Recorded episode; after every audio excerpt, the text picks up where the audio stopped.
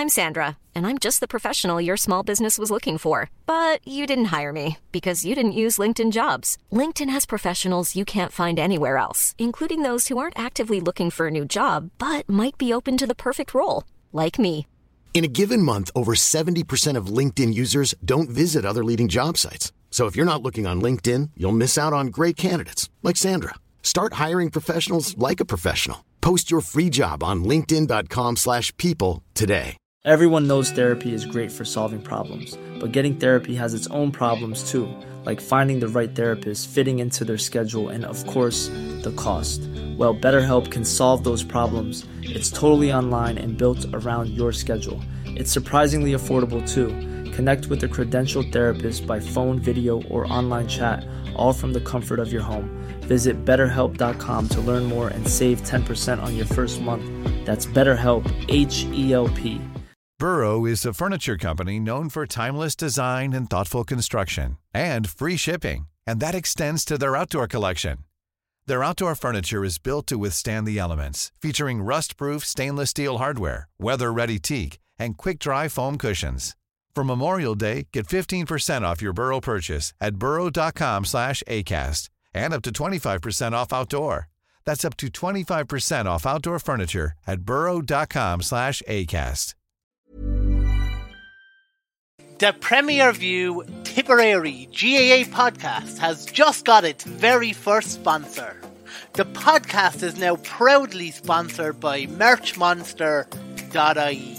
On Merchmonster.ie, you can buy personalised hoodies, t shirts, polo shirts, personalised snood face coverings, and a whole lot more. They've even got a product personalizer over on their website. Go over there and check it out now.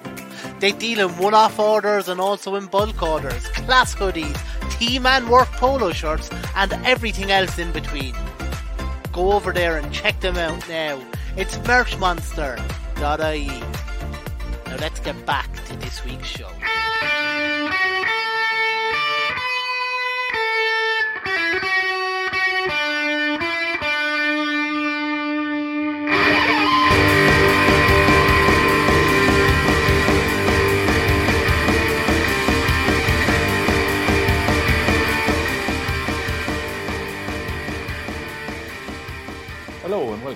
Episode 42 of the Premier View Tipperary GAA podcast. My name is Michael McCarthy and we have a great show for you this week as we look back on a winless weekend for the Tipperary teams in the National League and have a look forward to this weekend's action. Our resident Thurles Starsman, Sean Smith, does this week's local paper review with Eamonn Wynne as they look back on the GAA action in the Nationalist. While Lorrha interviews Lorrha, as Marisa Kennedy speaks with John McIntyre about the weekend senior hurling and how they can get Brian Hogan back into number one shirt for Tipperary. But first, I speak with Moyle Rovers' James Williams about Tipperary football.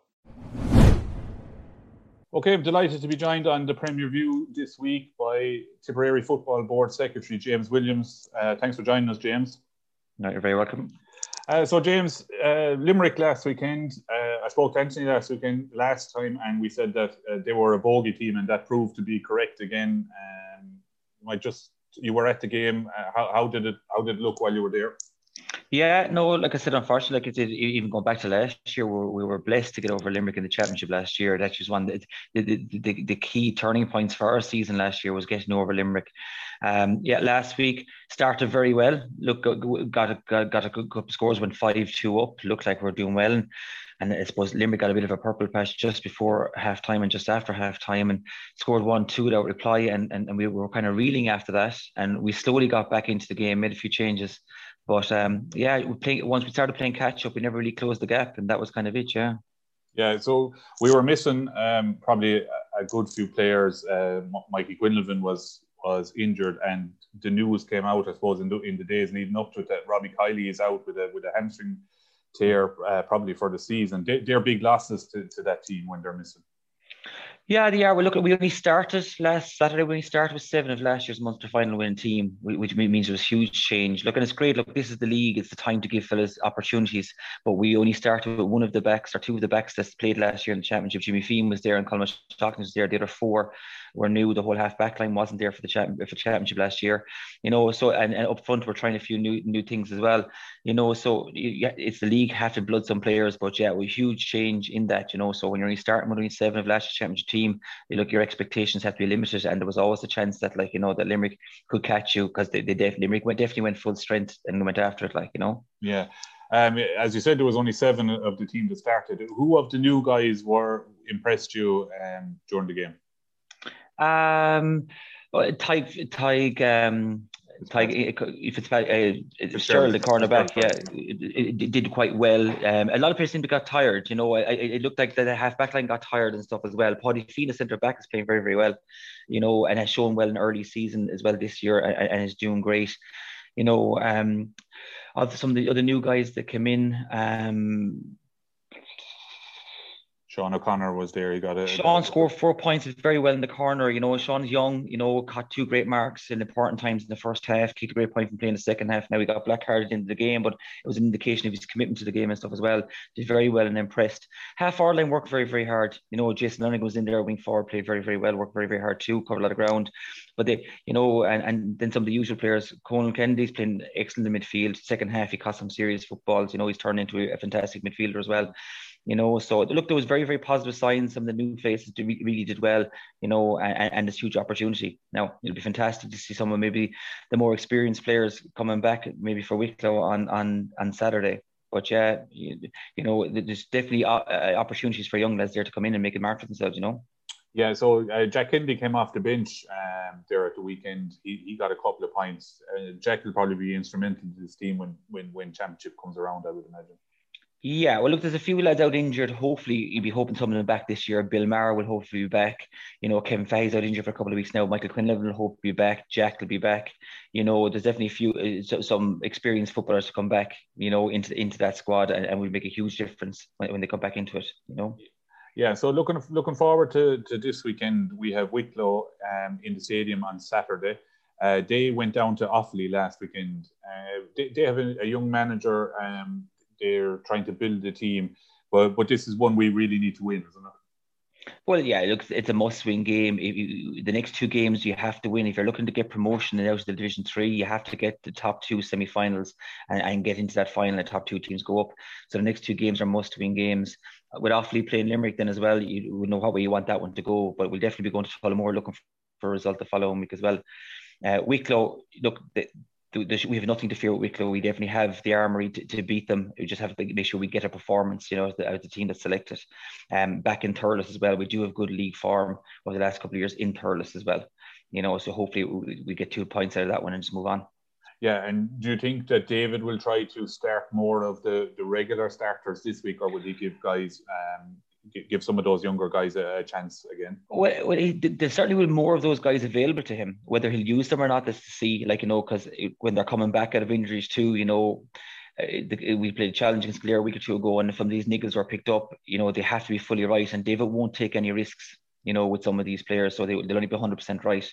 Like Jack Kennedy is available again this weekend for selection, but not, i couldn't be sure that Jack won't just make a cameo in the second half again until, until they're fully match fit because you can't chance getting injuries, you know. Um, so, yeah, look, I'd like to think that he's maybe going to blood some of these young players in the league. It's what it's for. I know if this was February, you kind of go, yeah, it's only the league. Hmm. People are getting excited already because it's May and oh god, yeah. it's May and championship results are the results aren't going the way, but it's still only the league. He have to blood your players and yeah. keep it in mind. These fellas are only back playing a month. You know what I mean? Yeah. So fitness levels have to be right, sharpness, no getting play, fellas coming in, new lads coming in, playing the system that David wants to play and stuff as well. So look, you know, a number of lads put their hand up last week to, to, get opportunities to be looked at a second time, definitely for sure. Um, but possibly now with, with a must-win situation, maybe David might bring back in some of the stalwarts he's used to play with. You know. Yeah. Um. So similar to the the hurlers, David is, is kind of playing, I suppose, what we would have considered last year to be the backup keeper, and Michael O'Reilly last week, and he kicked a 45, similar to, to Evan. Yeah. How did how did he go in your opinion? Yeah, look, he, he did absolutely fine. He, he couldn't fault for the goals. Um, you know, he came up, kicked a 45, kick out. Maybe I, I, I don't have the stats. Maybe the, the winning of our own kickouts, I don't think the stats were very, very high. You know, um, and I don't know if that's down the, to strategy or I don't know if that's, you know, just the way it played on the day. Conditions were poor. Don't forget that. Like, you know, underfoot conditions weren't great. Handling wasn't great. And I would say, there was at max three, maybe four marks, midfield marks called in the whole game from kickouts, and, and Conall Kennedy was definitely two, if not three of those. You know what I mean? So it wasn't a day for winning kickouts; it was dirty breaking ball, and that's what it was about. You know. So, but yeah, like Michael has a serious kick out on him. Distance is there. You know, maybe not as many short ones as Evans would usually kick out, but look, you couldn't fault him. And, and, like I said, coming up and kicking the 45, it, it, just seems to be something that an awful lot of counties have in their armory now. Yeah, yeah. A 40, a 45 yards, call up the goalie, and, and it's working, you know. Yeah, yeah. And uh, Brian Fox um, was playing again and, and lasted the, the 70 odd minutes. Uh, Fox is a tremendous uh, footballer, isn't he? Yeah, well, what he brings to it is his leadership, isn't it? Really, like you know what I mean. You, you always when it comes to crunch situations, and even driving in, you know, the last ten minutes to try and get get get level with Limerick, he got on an awful lot of ball again and was driving forward again. You know what I mean? It's just he has a fantastic engine on him. You know what I mean? And the team needs leaders. And when you look around, when when games are being caught by the scruff of the neck and being dragged through, Brian Fox is always the one the players doing it. Really, you know, and like he's a very experienced player. And I'm sure the clock will run out on Brian some stage too. It will, you know, and it doesn't, it doesn't it did it did on us all, and it does. but like you know, but you'd be hoping, you'd be hoping, yeah, that that Brian's fitness levels and injuries will hold, and, and, and that he'll put in another good season. Yeah, we need him as a leader, definitely on the field. Yeah, absolutely, we certainly do. Uh, so that game is going ahead. I think is it half four on Saturday? Half four in Thurles, yeah, yeah, yeah, in, in the stadium, and it's uh, on it's available to watch on GAA Go. Uh, James, thanks very much for for joining us on the Premier View. No bother at all. You're very welcome anytime. Merchmonster.ie. Thanks there to James Williams of the Tipperary Football Board. Uh, don't forget to like, review, and comment on this podcast wherever you listen, and please give us a follow on social media Premier View Podcast on Facebook and Instagram, and at Premier View Pod on Twitter. And we will soon have some new content available when we launch our website. But next up, Sean sits down with the national sports journalist Eamonn Wynne. Hello, and I'm joined here today by Eamonn Wynne, the sports editor for the Nationalist newspaper in South Tipperary. Eamon, how are you doing?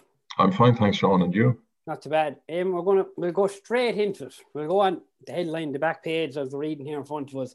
And footballers are aiming to record their first wins this weekend now. Hurlers face Galway and tip footballers face Wicklow in the stadium in a double header. Um, do you think we need to get the W on the board after two draws and the defeat for the football this weekend now, Eamon? Most definitely, Sean. Uh, obviously, both camps will be anxious to to make to get record their first wins of the campaign, and not only to to get off the mark in in terms of victories, but also to score goals. The, the hurlers have played two matches. The footballers have played one, and neither has managed to raise a green flag yet. So obviously, that's something they need to put right.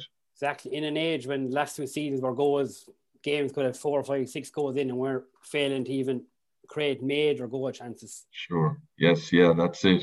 Yeah. Um, as I said, the, the, the hurlers have played two games so far. That they've, they've drawn with Limerick and Cork, and and have yet to to get a goal. And even worryingly, more worryingly, you might say that I think the the tip defence scored more than the than the six starting forwards who were named last weekend uh, against Cork in, in, in that hurling game. So look, it, it's something that Liam Sheedy obviously is very conscious of and, and that he'll be looking to put right. I mean, after the game, he, he reacted to that. He said, All the forwards I have are able to score, and generally we wouldn't have 17 wides. Uh, we don't struggle to score from play generally. He said it's a work in progress, but I would hope that by the time we get to the business end of things, we'll have that sorted. So again, he alluded to the, the 17 wides that, that his team shot last weekend. And you'd wonder if if they'd got a fraction of those, would they have would they have beaten Cork? And and we could be talking about going for a second victory this weekend.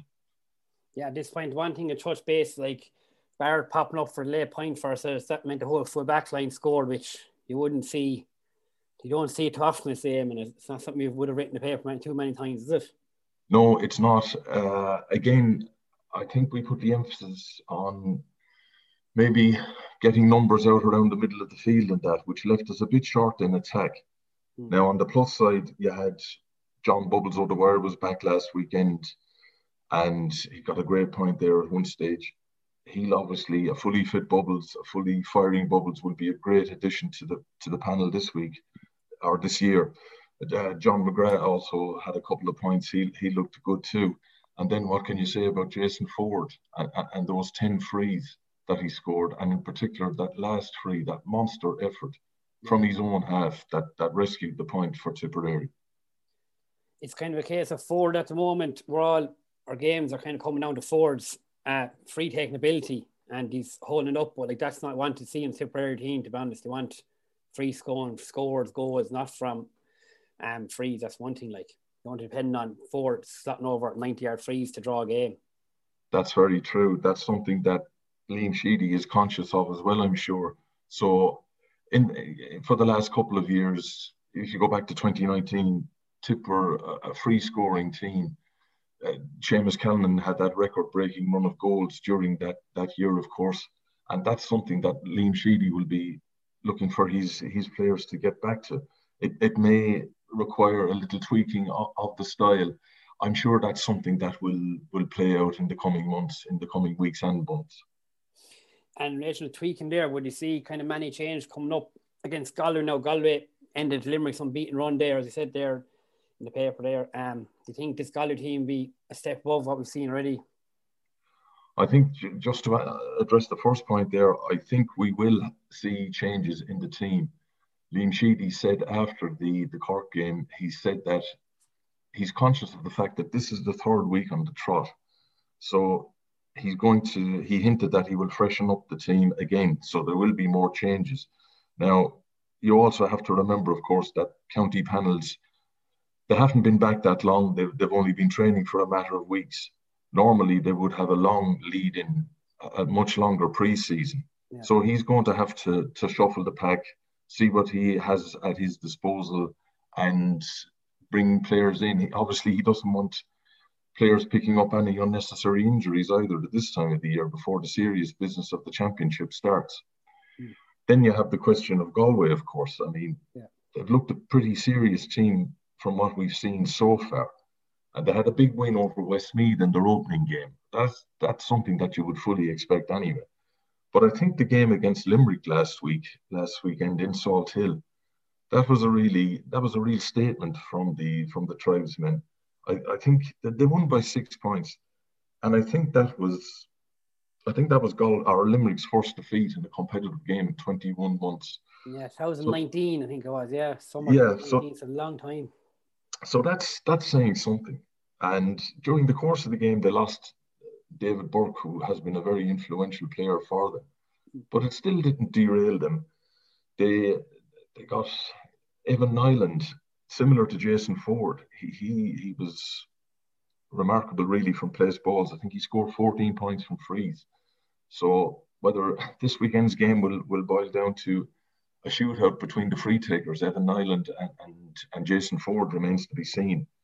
But they, they have a good, a well-balanced team, Galway have. The Joe Canning came on as a sub from uh, Conor Whelan is also a very, a very dangerous player there in attack they've some fine players in defence as well when you consider that they have Gearóid McInerney and Adrian Tuohy at their disposal. Yeah, so I, th- I think it will be it will be a real struggle for Tip if they're going to win this game on Saturday evening or Saturday yeah. afternoon rather. Yeah, and for sure. Like and it's kind of one if you can get over Galway, kind of say or at like draws a Cork Limerick. Limerick wasn't too bad the first day, maybe Cork game we could have won, but if you can get past if you can get a win against Galway, it really will bring positivity around, you know, the public as well for sure. Um especially when we seen Limerick get beaten there the weekend, you know, so it is hopeful anyway. And we're back on the home patch there in Thurles, anyway, so it is. But the early game, half one again, it's kind of a strange odd time, isn't it, Eamon? It is indeed, yeah. It's um, Saturday, like, you know. Everyone's going to have to be up and wide awake and to get their preparation ready and to get focused for the game. It is a strange time, as you say, but these are strange times we're living in, I suppose. So, exactly. um, yeah, we just have to the, the team will just have to be to be finely tuned for that for that early start. And you know, just their kind of relation to the footballers there. Um, the headline there in Nationals that kind of stood out to me was a quote from Dave Power: "You cannot fall asleep at this level."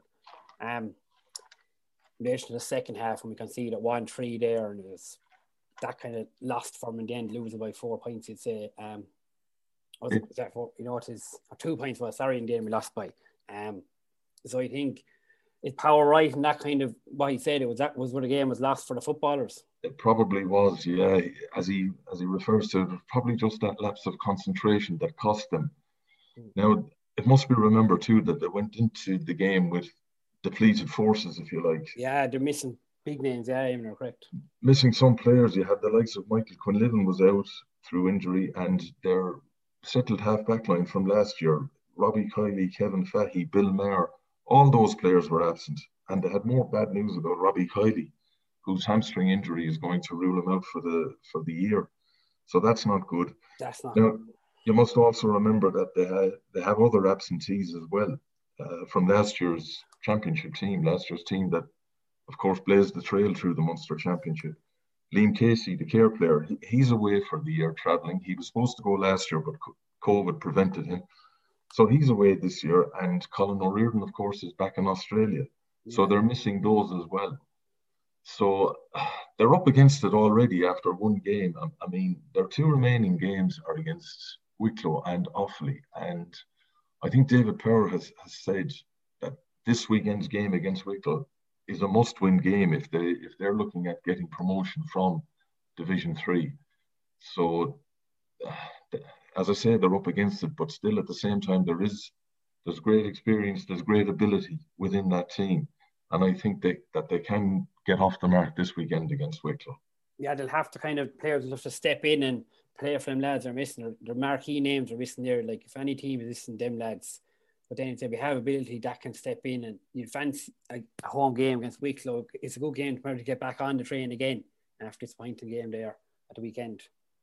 It is, as you say, and, and again, like the hurlers, the footballers will have home advantage. A later start, of course, for them. I think the throw in is at half past four. Yeah, four but yeah, yeah you, you would fancy them to collect the, the points this weekend.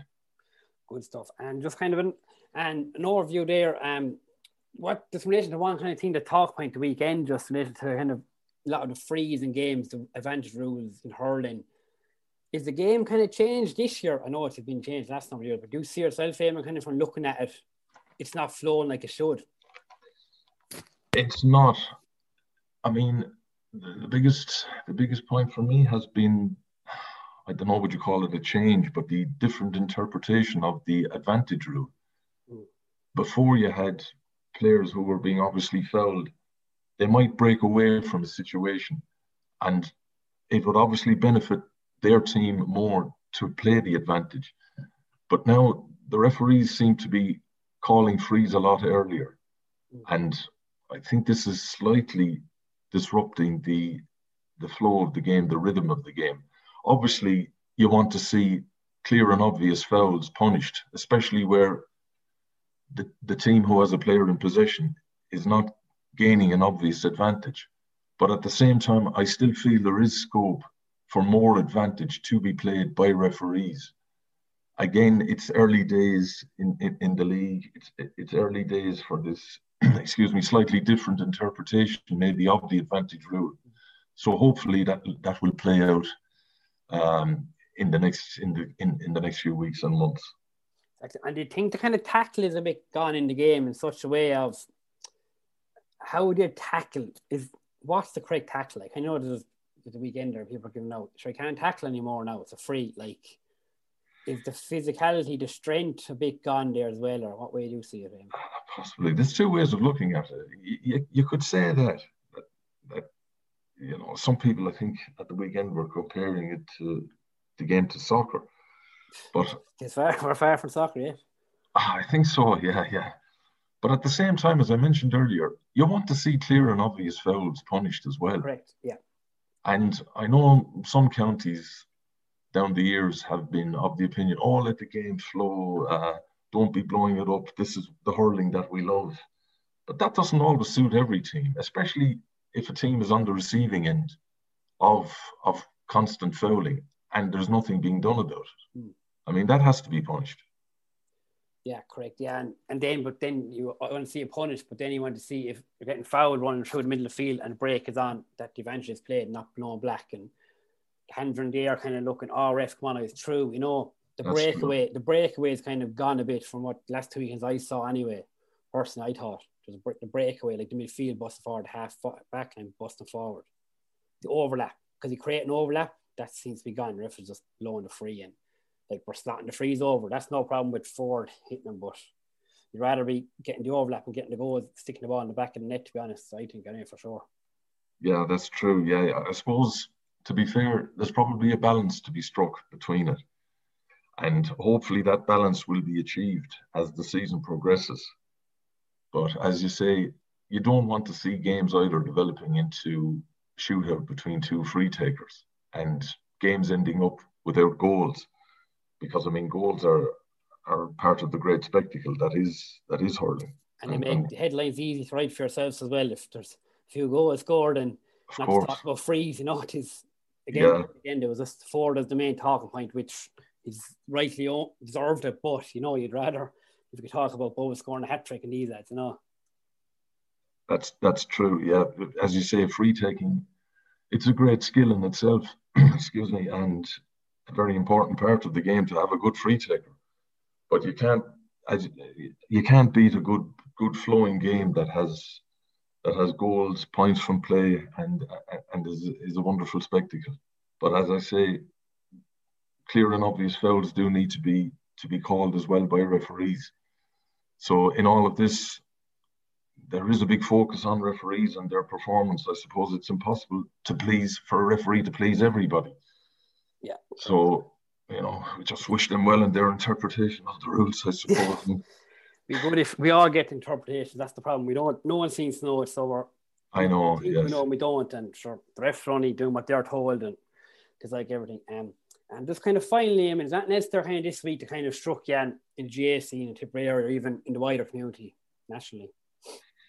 Well, just if we could focus on the Camogie and ladies football as well, I think that's important. Uh, our two camogie, we've two camogie teams competing in the National League this year. You have the seniors in Division One and the intermediates in the second division, and the they were both beaten by Cork, but they've a, a chance to make amends this weekend. The the seniors, the Division One team, are playing Waterford in Clonmel, and the intermediates are heading to Athenry to play Galway. Now it's been some time since Clonmel hosted a major camogie fixture. Uh, in normal times, this would be quite a novelty for, for supporters to get out and have a look and to, and to cheer on the team. Unfortunately, they can't they can't do it on this occasion. But hopefully, once they have made the journey to Clonmel this weekend, that the, the Camogie team will come back at some stage in the future, in the not too distant future. Now, our, our ladies football team they begin their league campaign uh, this weekend also uh, on Friday night. They're away to Cork in Uí Chaoimh. That's a game that's that's actually live on TG Car. Oh, very good. So that's a good. That'll be a good one to tune into, and it's the first game for the new manager Declan Carr, and the new captain uh, Aishling Aishling Moloney. Aishling took over from Samantha Lambert, who retired earlier this year and Aishling a well deserved captain as well for she sure is. She's a fantastic player. yeah she's a fantastic player and a great leader. So as well as the hurlers and footballers we'll also be keeping a close eye on the on the camogie and ladies football teams this this weekend? Very good because it's kind of really talked to a club mate of mine um Keen Trace the manager and the intermediate teams they're kind of last week up in the field and he he wasn't sure what to expect this first weekend out. He didn't know. He kind of you're going in with kind of a new bunch of players, new manager, kind of didn't know what to come out. And he said he wanted to kind of wanted a performance more than the kind of result I thought from the way he's talking. And he can get back on the horse again this weekend for sure. Yes, yeah, and and you know it's it's good that we're competing with two teams and the, and the, that the intermediates are back. I think they missed out last year because of COVID. So for the development of the game and, and from the player participation point of view, it's important to have those two teams in action. Yeah, and Keen Tracy mentioned that there during the week as well. He said one thing he said was that it's good to players to complain to me, and he has no problem with players going up to senior panel. Then if he loses players, so what? It's a stepping stone for him playing at that level. It's great. We have it in Tipperary. For it is. to me, the club's not fair. It is. I think that that was a point that Liam Cahill actually made when he was manager of the Tip under 20 and under 21 mm. teams.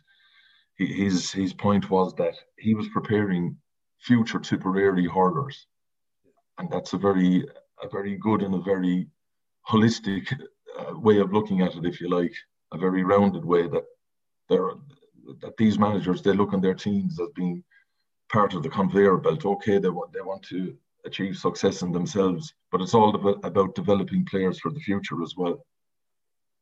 Correct, yeah. And we have, and with the club scene in Titicaca, scene is very vibrant in Tipperary. In the past number of years, it's gone. I I'm only speaking from my own point of view but we are seen to be gone up and up every year, and other clubs around even. It's not good for games last year before now because are involved more, and the level is just it's gone. It's gone. Their fitness, the skill level, like you know, some to be honest, some of the Camogie players can make, make male teams around the country. To be honest, you know, saw Yes. Karen Kendi and them. Geez, we put her in. We could put her centre forward. We could, to be honest. I say. Right. Yes. Yeah. Yeah. So you would you hope for the two wins in the Camogie this weekend, then, would you? Sorry. Repeat that, Would Sean. you, would you be hope for two wins in the Camogie this weekend? You'd be hopeful, definitely. Yeah. Um, I think Tip beat they beat Waterford in the All Ireland quarter final last year. So with home advantage, hopefully they can repeat that. I suppose the intermediates is a bit more of an unknown quantity as to how strong they will be and how strong Galway will be, and having to make the journey to Athenry as well might not be the, the easiest of tasks. But we wish both teams very well, of course, this weekend. Very good, Eamonn. Any kind of final more comments there on this week's and any kind of main headlines this week in the national sport kind of section that might kind of stand out there to so our listeners can go out and get it and get in front of them, reading it firsthand. Uh, sports wise, just we have uh, we have a very talented rower here in in Clonmel. Daire Lynch is his name. Very good. He's been training very hard for the last the last while to try and achieve Olympic qualification. He was actually a double European champion last year in, in, in the double sculls, along with Ronan Byrne from Cork. But unfortunately, he just missed out on, on the qualification for the, the 2020 Olympics. He was in action last weekend in Lucerne in Switzerland, and he was a half a second behind the third placed finisher. He finished fourth. So it was very disappointing for Daire, but he's young enough that he will, I'm sure he will enjoy many more victories on the national and international stage. And who's to say that he won't be competing in Paris in 2024? Very good. It's a name so we can our listeners can keep an ear out for a new set Paris 2024. It's not too far away now. That's true. Yes, yeah. Especially with the postponement of the Olympic Games last year, it, it'll come around pretty quickly, I'm sure. Very good. Very good. Great stuff, Ian. So, and thanks for chatting to us today, and we're sure to talk again in the future. Thanks for the name. You're very welcome, Sean. Merchmonster.ie A great review of the Nationals there by Sean and Eamonn. And don't forget to buy your local papers, and we compliment the tremendous work being done by the journalists of the Star, Guardian, and the Nationalist. Next up, Marisa speaks to former Tipperary hurler, former Go- Offaly and Galway senior hurling manager, and journalist with the Connacht Tribune, John McIntyre. So another big weekend in the Allianz Hurling League coming up with Tipperary welcoming Galway to Thurles on Saturday. Uh, Tipperary obviously still after their first win in the competition. That match throws in at half one. And joining us to preview the game is sports editor at the Connacht Tribune and former Galway manager John McIntyre, who is of course also a Lorrha native. So you're very welcome to the show, John. Hello, Marisa. Thanks a million for joining us. And I suppose before we look to Tip v Galway, we have to go back and, and look at the Galway win over Limerick. It was quite a significant win, 26 points to 117 in, in Galway's favour. Aside from all the controversies about frees and rules and post match comments, what will Shane O'Neill and his side have taken from that win? Well, I think they'll take a, a lot of confidence and a lot of belief. And they've backed up the widespread opinion that's out there that Galway are the main challengers to Limerick. Uh, they're the one team that has the physical power uh, to stand up to them, and uh, they have some very talented players. I mean, for instance, Cathal Mannion is arguably the best hurler in the country at the moment. Um, I know they're only playing Westmeath a couple of weeks ago, but he just flowed through that game at his ease. He was outstanding. I remember a couple of years ago when Kilkenny lost their first home game in the championship in Nolan Park for God five or six decades. And they, they couldn't handle Cathal Mannion at all. And since he's moved out to midfield, I think he's given Galway a, a, a new dimension. And we must bear in mind, going back to last year's Ireland semi final, Marisa, um, Cathal Mannion was injured uh, before half time in that match. The teams were level after 75 minutes. Now, I know on, on the balance of play, Limerick deserved to They got a bit goal hungry during the game, and they were the ones to come up with the three match winning points. So Galway weren't that far away. And even in the previous, the, the All Ireland final of 2018, Galway did a lot of things wrong, uh, coughed up sort of goals that were avoidable, made a late charge or only beaten a point. So they've never been too far away from Limerick. And going into last Sunday's game, they had lost four times in a row to them. So from their perspective, it was important to lay down a marker to stop the rush. And I felt they invested more in the match uh, than, than Limerick, notwithstanding the fact that Limerick brought on Tom Morrissey and Aaron Gillane and obviously, we're all familiar with John Kiely's post match um, analysis and his accusations uh, against Galway of, of faking of faking it in terms of trying to engineer frees. And in fairness to John, I think after 24 hours, he realised he made a mistake and he subsequently apologised. But Galway in a good place. And um, as you know, Marisa, their recent record against Tip is quite impressive. They've won three of their last four championship clashes, albeit by narrow margins. They've won their last two league meetings, including Pearse Stadium last year, where Tip, you know, looked to be in a good position in the first half. And of course, there was that nightmare 2017 league final in the Gaelic grounds where, where Galway just ran riot against Tip. You mentioned there that that Galway have lost their last four encounters with Limerick, and given that Limerick haven't lost a game since 2019, since that semi final against Kilkenny, mm. how mentally significant is it for Galway to be the ones to, to finally put an end to that winning streak? Yeah, I, I wouldn't um, try and diminish it whatsoever. Um, as you know, over the years, I mean, Galway have been the great hurling enigma you know, winning under 21 and minor titles, you know, you know, fairly regularly. And yet since 1988, they've only collected the Liam McCarthy once. So especially to outsiders, Galway's failure to, to, to win more Ireland senior hurling titles ha- has been baffling. And, you know, they've lost a lot of finals, uh, you know, since 1988. And, uh, but, you know, the breakthrough in 2017, uh, was an important um, moment in, in Galway's hurling history. I know they didn't retain the title the following year, but they still got to the final. Now they had a, a shambolic um, sort of Leinster Championship in 2019, which possibly led to Micheál Donoghue's uh, you know, departure. Uh, uh, it was kind of a freak set of events. The drew they were beaten by Dublin up in Parnell Park, and the only result that could put them out was a draw in Wexford Park between Kilkenny and Wexford. And that's what exactly happened. So, I mean, even though God went of the championship the earliest since 1963, it probably wasn't a fair reflection, though. The, the, the missed out on scoring difference, there's an element of freak about it, but they've regrouped, they've a Limerick in charge. Um, you know, Galway had a big win over Wexford last year's Leinster semi final. I thought there were nearly certainties to overcome Kilkenny in the Leinster final. There were five points up going into the final quarter, looked looked home and hosed, and Kilkenny got goals from TJ Reid and Richie Hogan, and suddenly Galway were beaten. But what I liked about them, Marisa, was the following weekend, you know, they came out against Tipperary in the Gaelic grounds. Now, it was a match that could have gone any either way, and it looked as though it could go either way until Cathal Barrett was sent off. I think that was the seminal moment of the game. And then you had Aidan Harte coming up from cornerback, but your cornerbacks and wingbacks, they're popping up everywhere.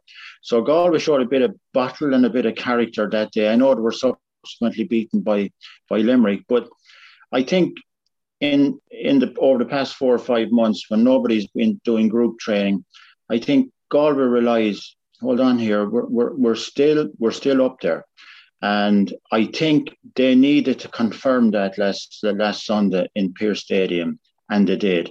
I thought they were quite comfortable winners on the day. And bearing in mind that Daithí Burke hasn't featured in their two league games so far, they didn't start Shane Cooney, who's more or less their regular centre back. And uh, David Burke went off injured at half time. Now he's, at, I believe, a, a hamstring strain, which will probably rule him out of the match uh, on on Saturday against Tipperary. But you know they have a lot of talent. They rested Aidan Harte last weekend. They didn't start Conor Cooney either, and uh, Joe Canning only came on with in, in the last 15 minutes and, and was mad for all as as people could see who were watching the game on television. So I think mentally and physically, Galway are in a good place. And I don't know what they were doing in the off season, but you'd never think they hadn't trained as a group for four months. But then you could say the same about the Kerry football. I suppose when a team wins, everything looks good. Yeah, I suppose that's always the way. You mentioned mm. there that uh, Joe Canning came off the bench and, and he seemed to be operating at, at midfield for that last quarter. Do you think that's something we might see more of going forward, or is this just an experiment for the league? Do you think? I think it's something that um, Galway will look at again. Um, obviously, Joe doesn't have the mobility that he once had. And bear in mind, Joe Canning played for the Galway Hurlers in, in the championship in 2008. Remember, he had a terrific match against Cork uh, in Thurles. And uh, that was in Ger Loughnane's time. And then I was Galway manager from 2009 to 2011 and Joe was still quite young then, and you know he's still around. And I think when you mature as a player, when you're advancing in years, the last thing you want is to be surrounded by traffic. And if Joe has an orthodox position in the forward line, not saying there's any position orthodox anymore in the forward line because players have a license to roam, but around that midfield area, Joe has so much, he's such a bad experience that I think he'll drift into space, he'll ghost into space. As we all know, Joe Canning being left on mark 60, 70, 80 yards out from the opposition post, I mean, he's a massive threat. So Galway have an incredible range of options. And I think they're they're developing a deeper panel than you'd normally associate with them. And um, I think because they've established momentum, Marisa, um, obviously nobody's going to get carried away by what they did to Westmeath, but I just thought it was still, I just thought their hurling was very crisp and very sharp. Their movement was excellent. And um, I think now that they've got on a bit of a run, um, they won't want to they won't want to be beaten by Tipperary on Saturday. Uh, although having said that, I think it's more important for Tipperary to beat Galway on Saturday than the other way around. Yeah, just looking at the Galway team then, would you expect Joe to start this weekend? And and if he does, would you have him on the frees or would you keep Evan Niland on the frees, given how significant frees have are becoming in this in this competition? Yeah, that's a good question. I think you may put that to Shane O'Neill. Um, but uh, young Niland has um, has been exceptional. Uh, I I think he scored ten or eleven frees against Westmeath, thirteen the last day, from a variety of distances and angles. I think he might have missed two or three over the two games, and uh, he's a neat hurler. Uh, whether he has the physicality to survive come to come the championship, nobody knows. But um, he is one of these very talented Galway young lads uh, who've come up through the underage ranks and it's a great option for Galway to have on the frees. And it might just take some of the responsibility off Joe's shoulders as well. But Joe has been an exceptional uh, place ball merchant for Galway down through the years. And, you know, um, you go back to last year's All Ireland semi final. I mean, to score four points from sideline cuts is just phenomenal. I mean, there's players out there who haven't scored a sideline cut in their lifetime, but he scored four in the one game. So he he has all the talents, and um, he still is critical to what Galway do or don't achieve uh, come 2000, come the summer of this year. As you mentioned there, it's it's it's more important probably for Tipperary to get the win this weekend than mm. for Galway. I don't know if you saw the Cork game, but you know I, a I lot actually, of yeah. Yeah, a lot of things. I was crying watching it. I oh god, those Cork short book outs, but I, I, I think um, the style of hurling that was played, and I would blame Cork more than Tip because Tip had to respond to what Cork were doing. But and you know what Cork are at. They're they're they don't want to go long. Um, they're retaining possession. They're playing through the lines. They're trying to create overlaps, trying to become more of a goal scoring team. And you know they got five against Waterford. They got two against. See, the second one they got against against Tip came from a long puck out in, in the second half, and it was forced upon them because Tipperary were were making turnovers, and unfortunately Tipperary's radar was off on the on the evening. I think they had 17 wides in total, and for them still to draw the match, I thought it was a fair achievement. Now, go back to previous week, I think Tip would have been disappointed it didn't close out the game against Limerick when they were leading 19 points to 14. Uh, but last Saturday, for a lot of the second half, it looked as though Cork were, were going to get over the line.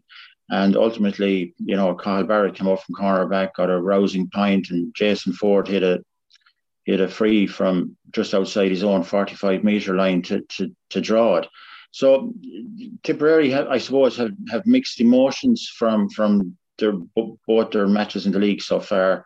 They could have lost one, they could have won one, but they're not beaten yet. Now they haven't won yet, and um, I think the Tipperary management are trying to blend in a couple of newcomers. The jury is out on how how strong they, they will be and will they survive in the championship.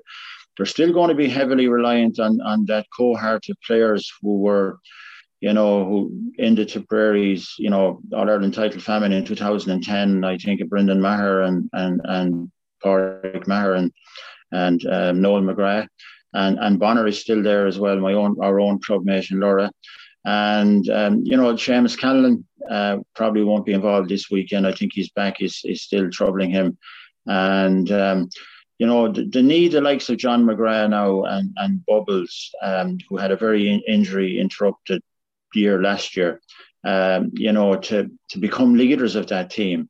And um, I think Tipperary are going to relish this battle. Uh, but I believe that uh, if they're beaten on Saturday, I do think it's, it's, it's a setback, given the championship is coming is coming so close. You know. Would you be concerned about their their lack of goal scoring opportunities in their past two games? Jake Morris had a half chance against Limerick and no real no real sight of a goal against Cork. Is that something that that the management management will be looking at? Oh, naturally. I mean, but We've seen over the past four or five years, I think Galway won the Ireland in 2017 with barely scoring a goal. Um, Limerick didn't score a goal in last year's semi final, didn't score a goal in last year's All Ireland final. So you can go the whole way without finding the net. Obviously, Tipperary will would like to be, um, you know, more threatening uh, at the at the in the in their opponent's end of the field. Um, but they are sort of utilizing a sweeper at, at, at, at the moment. And that means they're understaffed near the opposition post, which makes it very difficult to score goals. Now, Jake Morris did have a good chance uh, against Limerick, and I think on reflection, he's probably sorry he didn't dip the shoulder, take on the, the, the last man standing, and carry the ball in. Um, but um, no, it's. I think it's a fascinating game, and and it's it's just so sad, really, that we we don't have any supporters there. And I mean, we have crowds everywhere now, Marisa. We have crowds in supermarkets, we've crowds in parks, um, we've crowds on beaches when when the Irish weather plays ball with us. But we've no people at matches, and it's supposed to be outdoors. And I do feel, in general, the GAA, the IRFU, the FAI, Horse Racing Ireland that they should be putting more pressure on the government to, to get fans back through the turnstiles. Um, touch wood, uh, we've we've nearly broken COVID nineteen in this country, subject to maybe the Indian variant not being immune to the vaccine or something like that.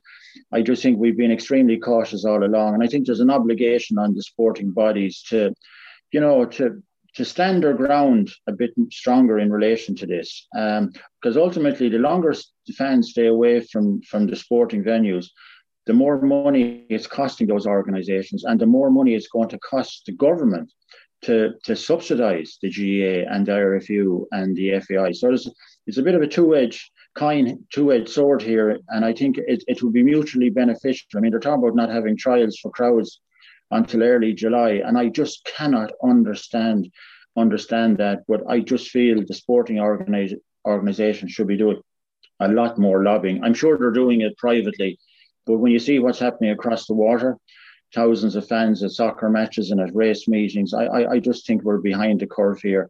And unless you're agitating for something that you know, you, you've got to create the environment where something like this is going to happen sooner than later. Because at the moment, and I've been at a lot of matches over the past 12 months because of my profession, uh, but it's it's so lacking in everything that you associate with big big matches and big sporting events. Yeah, I think a lot Sorry, of people... I, I wandered off there on a tangent, but there you go. no worries. I think a lot of people would agree with you on that point. But going back to the Tip Cork game, if you look at the Tip defence, they were cut wide open for uh, by Robbie O'Flynn for, for Cork's first goal.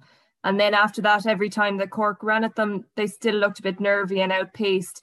Do you think that's just down to a lack of pre-season, you know, tra- um, training, or is this something that the, the management will have to look at going forward?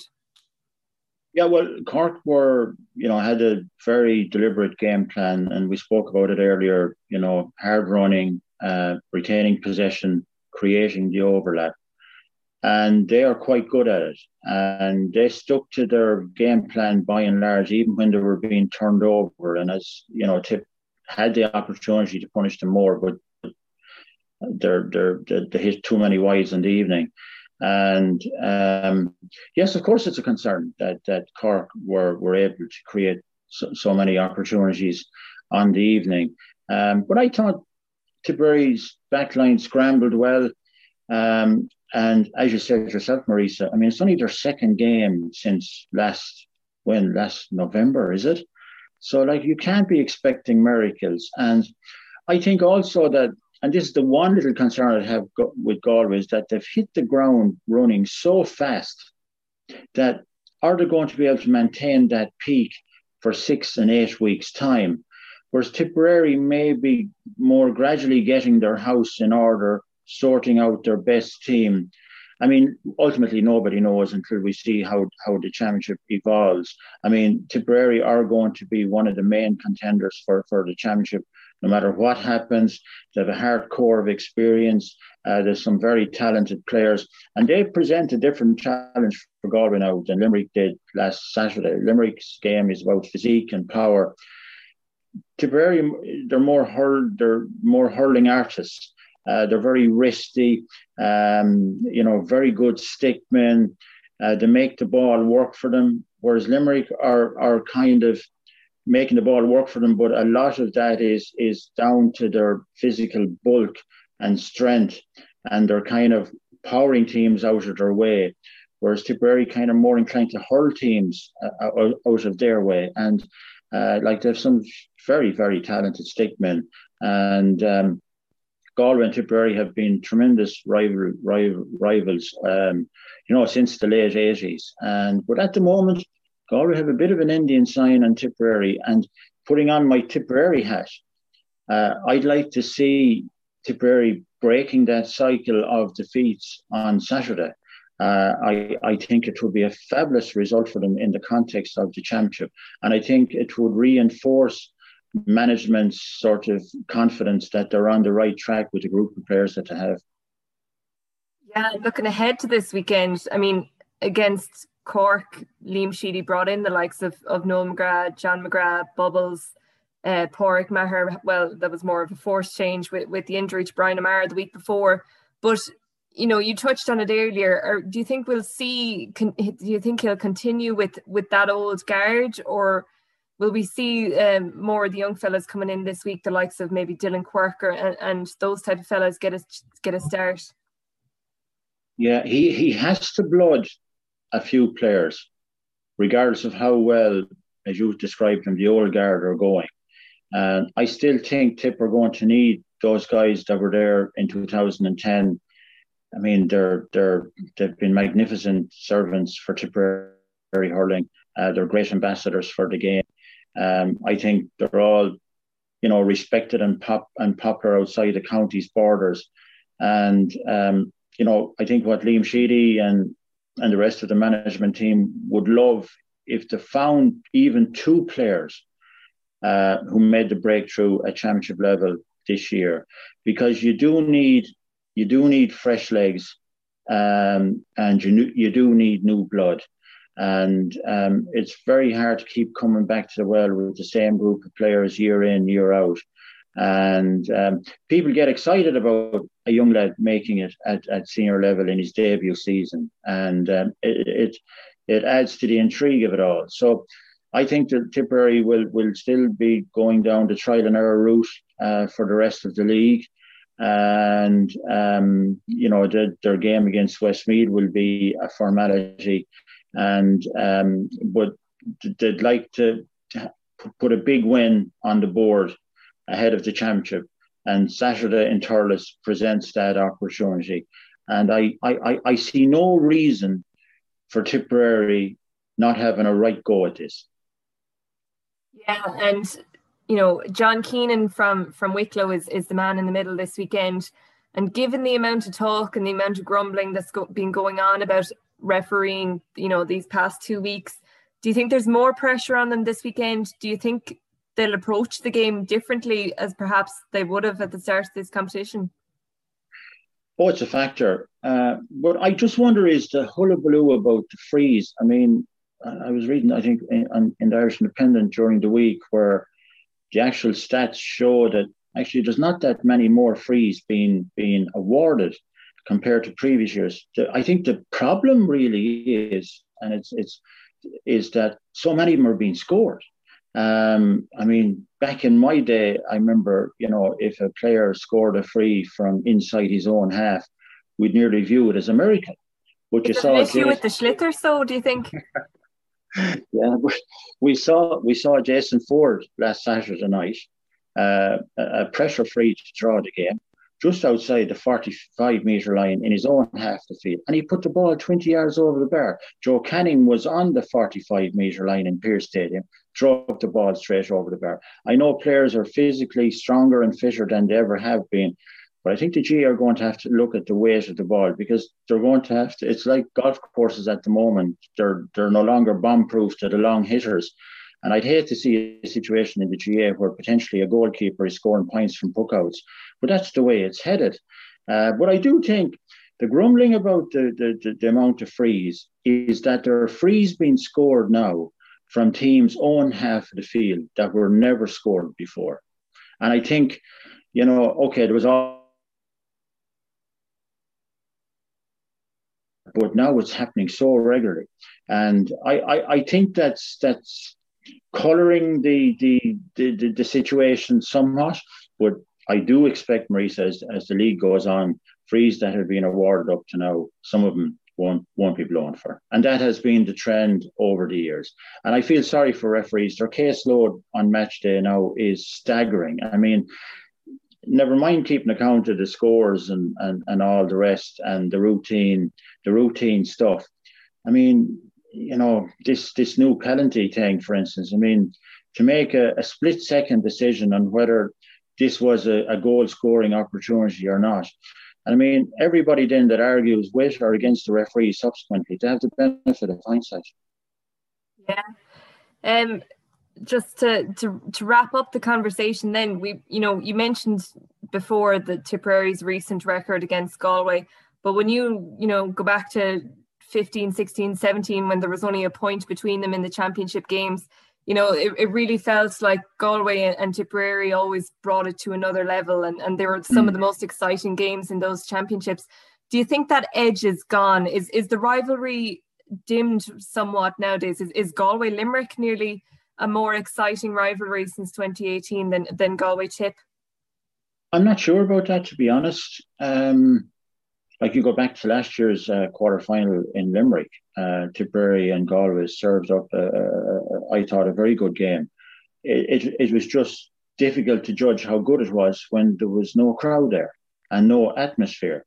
And I remember when I was Galway manager, I think my second year in charge, we played Tip in, in an Ireland quarter final, and it was another tr- tremendous game. And Tip came out with a one point victory. And I know Galway have the better record over the past four or five years. But those three cha- three championship games, the one that could have just as easily went Tipperary's way, and the, the one that Tipperary one could have gone Galway's way. It was just that Galway just have, and it's nearly against the grain for a Galway team, but they seem to be winning the tight games against Tipperary more often than they're losing them.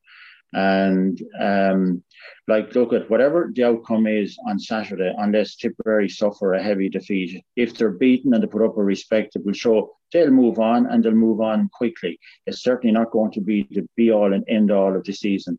I think a lot will depend on what teams both managements pick. Uh, if Galway come down fully loaded with their uh, uh, as many available players they have, and Tipperary do likewise, well, then the stakes are even higher.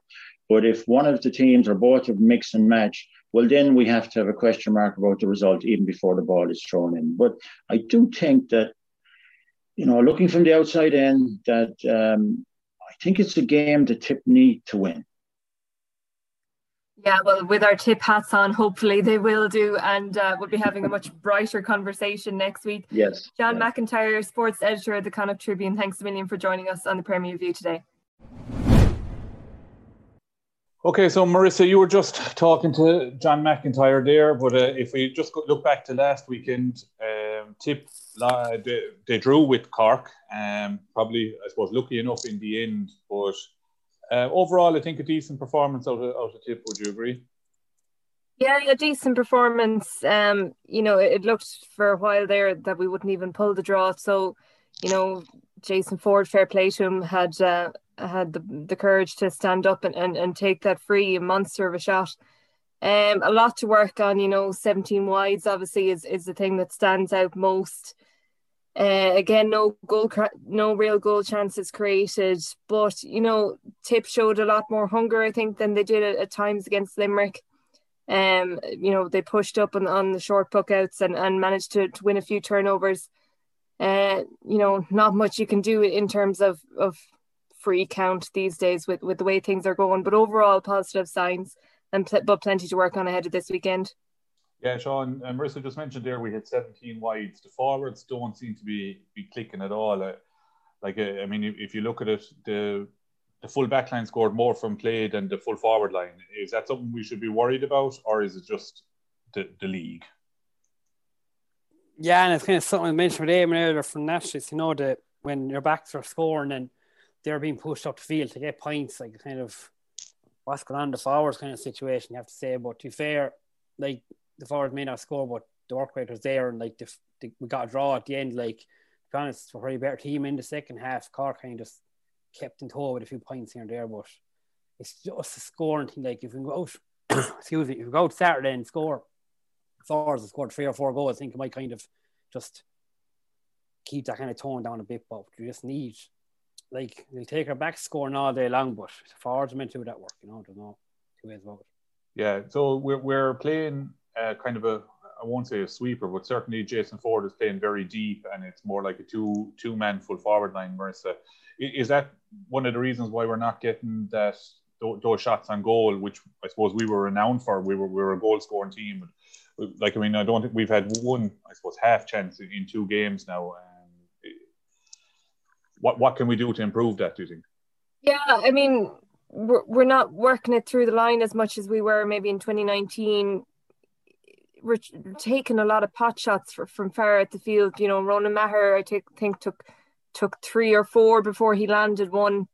Um, and as you know, Sean said, when you when your backs are, are creating more scoring chances than your forwards, it's something to work on. But you know, John McGrath looked lively at times. Jake was probably a little bit quiet compared to, to what we usually expect out of him. But you, that's where you need the likes of maybe Dan McCormack or Bonner Maher in there to, to work and get the dirty ball. I think that was lacking a bit against Cork. Um, so we need just someone up front creating those chances, and that just wasn't there um, last weekend. Yeah, uh, of the of the new guys, I suppose Sean uh, Barry Hogan was in the goal. Brian McGrath was full back probably for the hour um, or, or whatever way they, they were man marking in the full mm. back line. But he was impressive enough, Brian McGrath, again this week. Yes, yeah, and he kind of went finished kind of finished off, went on for he finished off against Limerick. You know, he kind of slow start against Limerick, but again, he's a player. Of no problem seeing him start against Saturday. That's for sure. Um, you need these ads, and he's, he's able to hurl, and he's clever, and he's, he's did. I think he did plenty enough to deserve another start. To be fair, but if Liam has seen enough of him once, kind of give other lads a go, and thinks he might be an option for down the line, that's fair enough as well. Yeah, Marisa, full full back is probably a, a, position we, we had spoke about previously as, as being one that Tipp needed to fill. Brian has played two games there. Do you think Sheedy will look at him again and leave him there and, and kind of make him make that position his own? Has he done enough to, to warrant that, or is there somebody that should come in that we should look at? I would like to see him stay there now. You know, the league is is your chance to to kind of bring these lads in and and have that option then for championship. I think he's, as Sean said, I think he's done enough to, to warrant his place in, in that full back line, especially for the league. Um, Galway will be an entirely different test. You know, Carl Mangan is flying at midfield. You have you have um, you've Conor Whelan up front. You know, and it, you know they're that's going to be the real test more so than than Limerick or Cork provided. I think so. I'd like to see him stay there for this weekend and and see what happens yeah, Sean, anyone else that we that we should be looking at now? I mean, Jason Forde has probably shown enough over the, the two games that he, that he's a, a nailed on starter. I mean, his free taking is impeccable over the last two days. Um, I, I I'd, I'd like to see him probably Dillon Quirke maybe get a start. Paddy Cadell yeah, yeah. came on, came on there at the. Names I mentioned, Owen Connolly as well. There's a few lads that we mentioned around a few weeks ago on a podcast, like Cadell, Connolly, Quirk. Quigley from Kiladangan, even just kind of to see where they're at. Like, you know, you'd, you'd know fairly soon against like so Galway.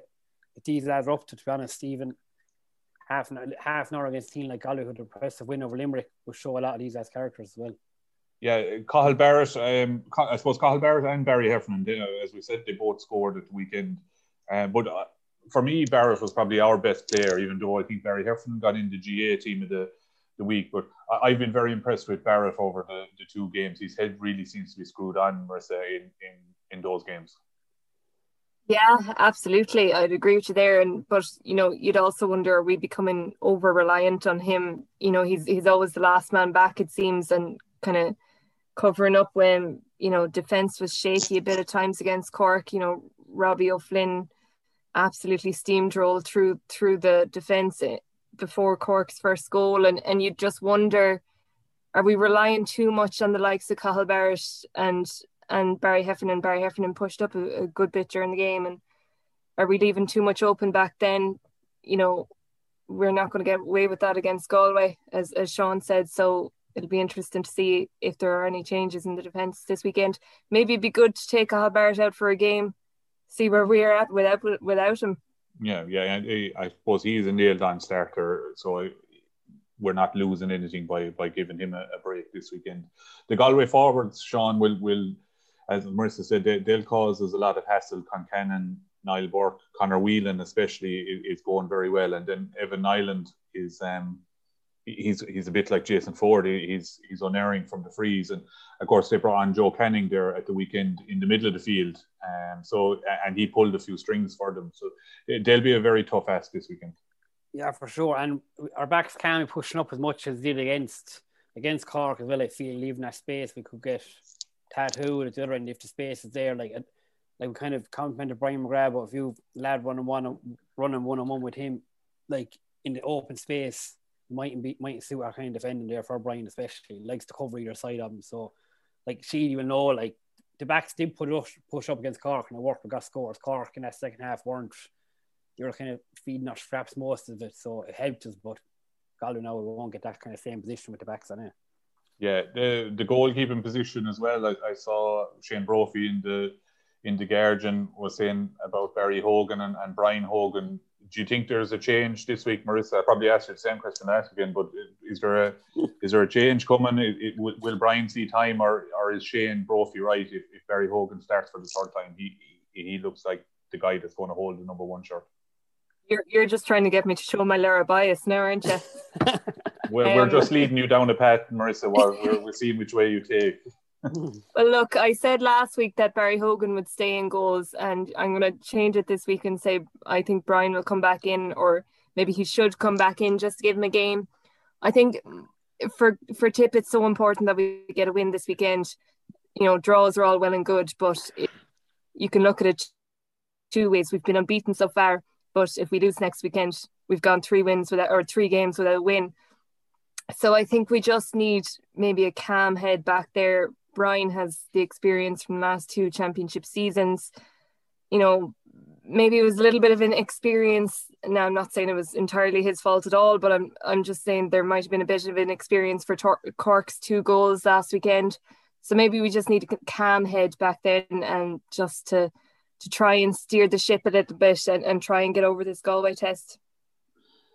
Yeah, it's going to be um, a, a, tough one at the weekend. Um, Sean, I don't know where you're watching that Galway Limerick game. Uh, there was certainly a, a, bit of a niggle the whole way through, and the comments out of the the Limerick manager after the game, uh, John Kiely, didn't go down too well in Galway, but I oh. think have since been retracted. But is that a case of Kiely backtracking uh, from saying something that he shouldn't have? Or, or what's going on, do you think? Sure, comments don't go down too well in Galway, no matter what say it man. so to be honest, like you know, um, I think he's dead right to say it, to be honest. You know, like there was, he's probably over top in some, but there was play acting, like I mentioned earlier on, like the game, there's the advantage of lads going through and they've fallen over easily and free's been given instead of ref blowing play on. So, but the problem is nowadays their PC brigade, they can't say it. Once it goes into the media and the Twitter machine gets behind Kiely, you have to come out and say something. But we can say it all we want here, to be honest, but John Kiely can't. Yeah, um, Kiely was certainly he was he was a bit um, put out by I suppose refereeing in, in general during the game. Marisa, he he um, he commented, I suppose, on on the amount of frees. That is that a case of the referees are now um, applying the rules, or are they being overly harsh on Limerick? Do you think? I think they're being overly harsh across the board. It's not just on, on Limerick. I think was it was it Matthew O'Hanlon got sent off at the weekend for something that shouldn't even look like a yellow card. Um, whether the refs have been given a new directive or not, I don't know. But you know, John Kiely made the point that it's you know it's dismal to watch now, and if if you allowed people back into the stadiums right now, would they even want to spend the twenty quid to watch a match like that? It was so stop start across the weekend in all the games. So it's it's no, it's nothing against Limerick, it's nothing against Galway. You know, this is happening everywhere. I think there'll be a lot more pressure maybe on the referees this weekend because it's been such a topic of conversation uh, I know John Keenan from from Wicklow is the man in middle for for Tipp and Galway, so it'll be interesting to see how he handles it. Um, personally, I know these things always play out in the league, and then maybe they calm down in championship and the games let flow a little bit more. But I think it's worrying signs, and hopefully it, it won't continue in that same way. Yeah, and just to kind of echo what Chris is saying there, Brian McDonald there on Twitter, he's good in our stats with GA Insights there, had a tweet there the other day, and last weekend in hurling, we saw three of the top 10 games with the highest number of shots from frees penalties over the past four years. So West Waterford, Westmeath, Laois, Dublin, and Galway Limerick in the top 10 over the past four years of shots from frees and penalties. So, like, that sums up that there is something going on. It's, it's a case of the players don't know the rules or refs don't know the rules. You have to kind of come out there and see. Yeah, but is, is it a case of like us fans, we always want um, the frees for our own team and we never see our, our the frees going against us. Like Limerick in the All Ireland final last year got 20 frees, and they certainly weren't complaining about the amount of frees they got that day. You know, so is it a is it is that the case that we always want the frees going our way, but we never want them going against against us? Well, this is the thing. Like the in in the in the Tipp Cork game, I think most of what the ref was blown for was either steps or a throw ball. And you know, these are the great things if you get away with them and, and you're not you know you're not saying anything about it but when they go against you it's absolute uproar. You know it's it's very seldom you see a ref pulling for a throw ball now. So in a way it's refreshing to see that kind of thing. Um i don't mind being pulled for steps and stuff like that. I, I don't think that's an issue because you know it, it's it's clear and obvious but it's for the little taps and stuff that that's taking the physicality out of the game. That's they're the areas that you'd like to see them kind of letting it flow a little bit more. Yeah, it's the kind it's the taps when the game could play with advantages, play on like you know, the break yeah. is on, the player's still going, there's no need to go for the free, you know, that them kind of ones that they're what annoying me at the moment, to be honest, more than any of them. Yeah. So look, hopefully uh, next weekend when when the games are on, it's it's the games we'll be talking about and not the referees. Um, also next weekend, the ladies football are out in the first round of the championship against Cork, or the first round of the league against Cork. That's live on TG4 on Friday evening. Um, that's a good game to for people to look at. We have a new captain, Marisa and Aishling Moloney. Uh, that's a great choice for for the ladies football to, to captain the county. Yeah, very well deserved. I'm almost surprised that it hasn't happened before this. You know, she's um she's always led you know led from the front for for for Tipperary and and um it's great to see get her it's great to see her getting her her due rewards for that. Yeah, and then Rose Kennedy there from Aherlow, uh, who's a young a young woman. She's only 19 and she's the vice captain. She's another star in the making. Um, Sean, the Camogies were out last weekend. They're, they had two unsuccessful days against Cork. Um, put up a good fight in both games, but, but, but were on the wrong end of it. This weekend, they have Waterford in the senior and Galway in yeah. Galway in the intermediate.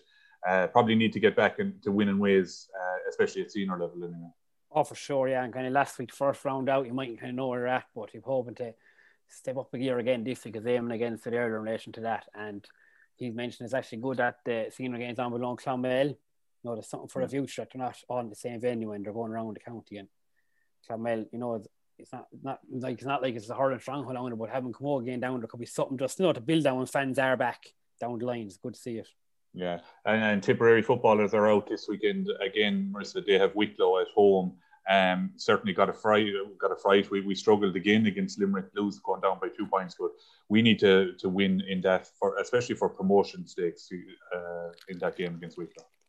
Yeah, by all accounts, we were um, we were hampered by injuries. Um, but you know, we know what this Tipp team is is capable of um, when we full strength on a on a good day out. So um, you know, hopefully they'll be able to bounce bounce back against Wicklow now this weekend. Yeah, so those games are all going ahead this weekend. The Galway game is on at half one on Saturday. So look, hopefully we'll have some some wins on the board. Um, following this weekend, uh, Marisa and Sean, thanks for joining, and uh, to our guests James Williams, Eamonn Wynne, and John McIntyre, and we'll see you all next week.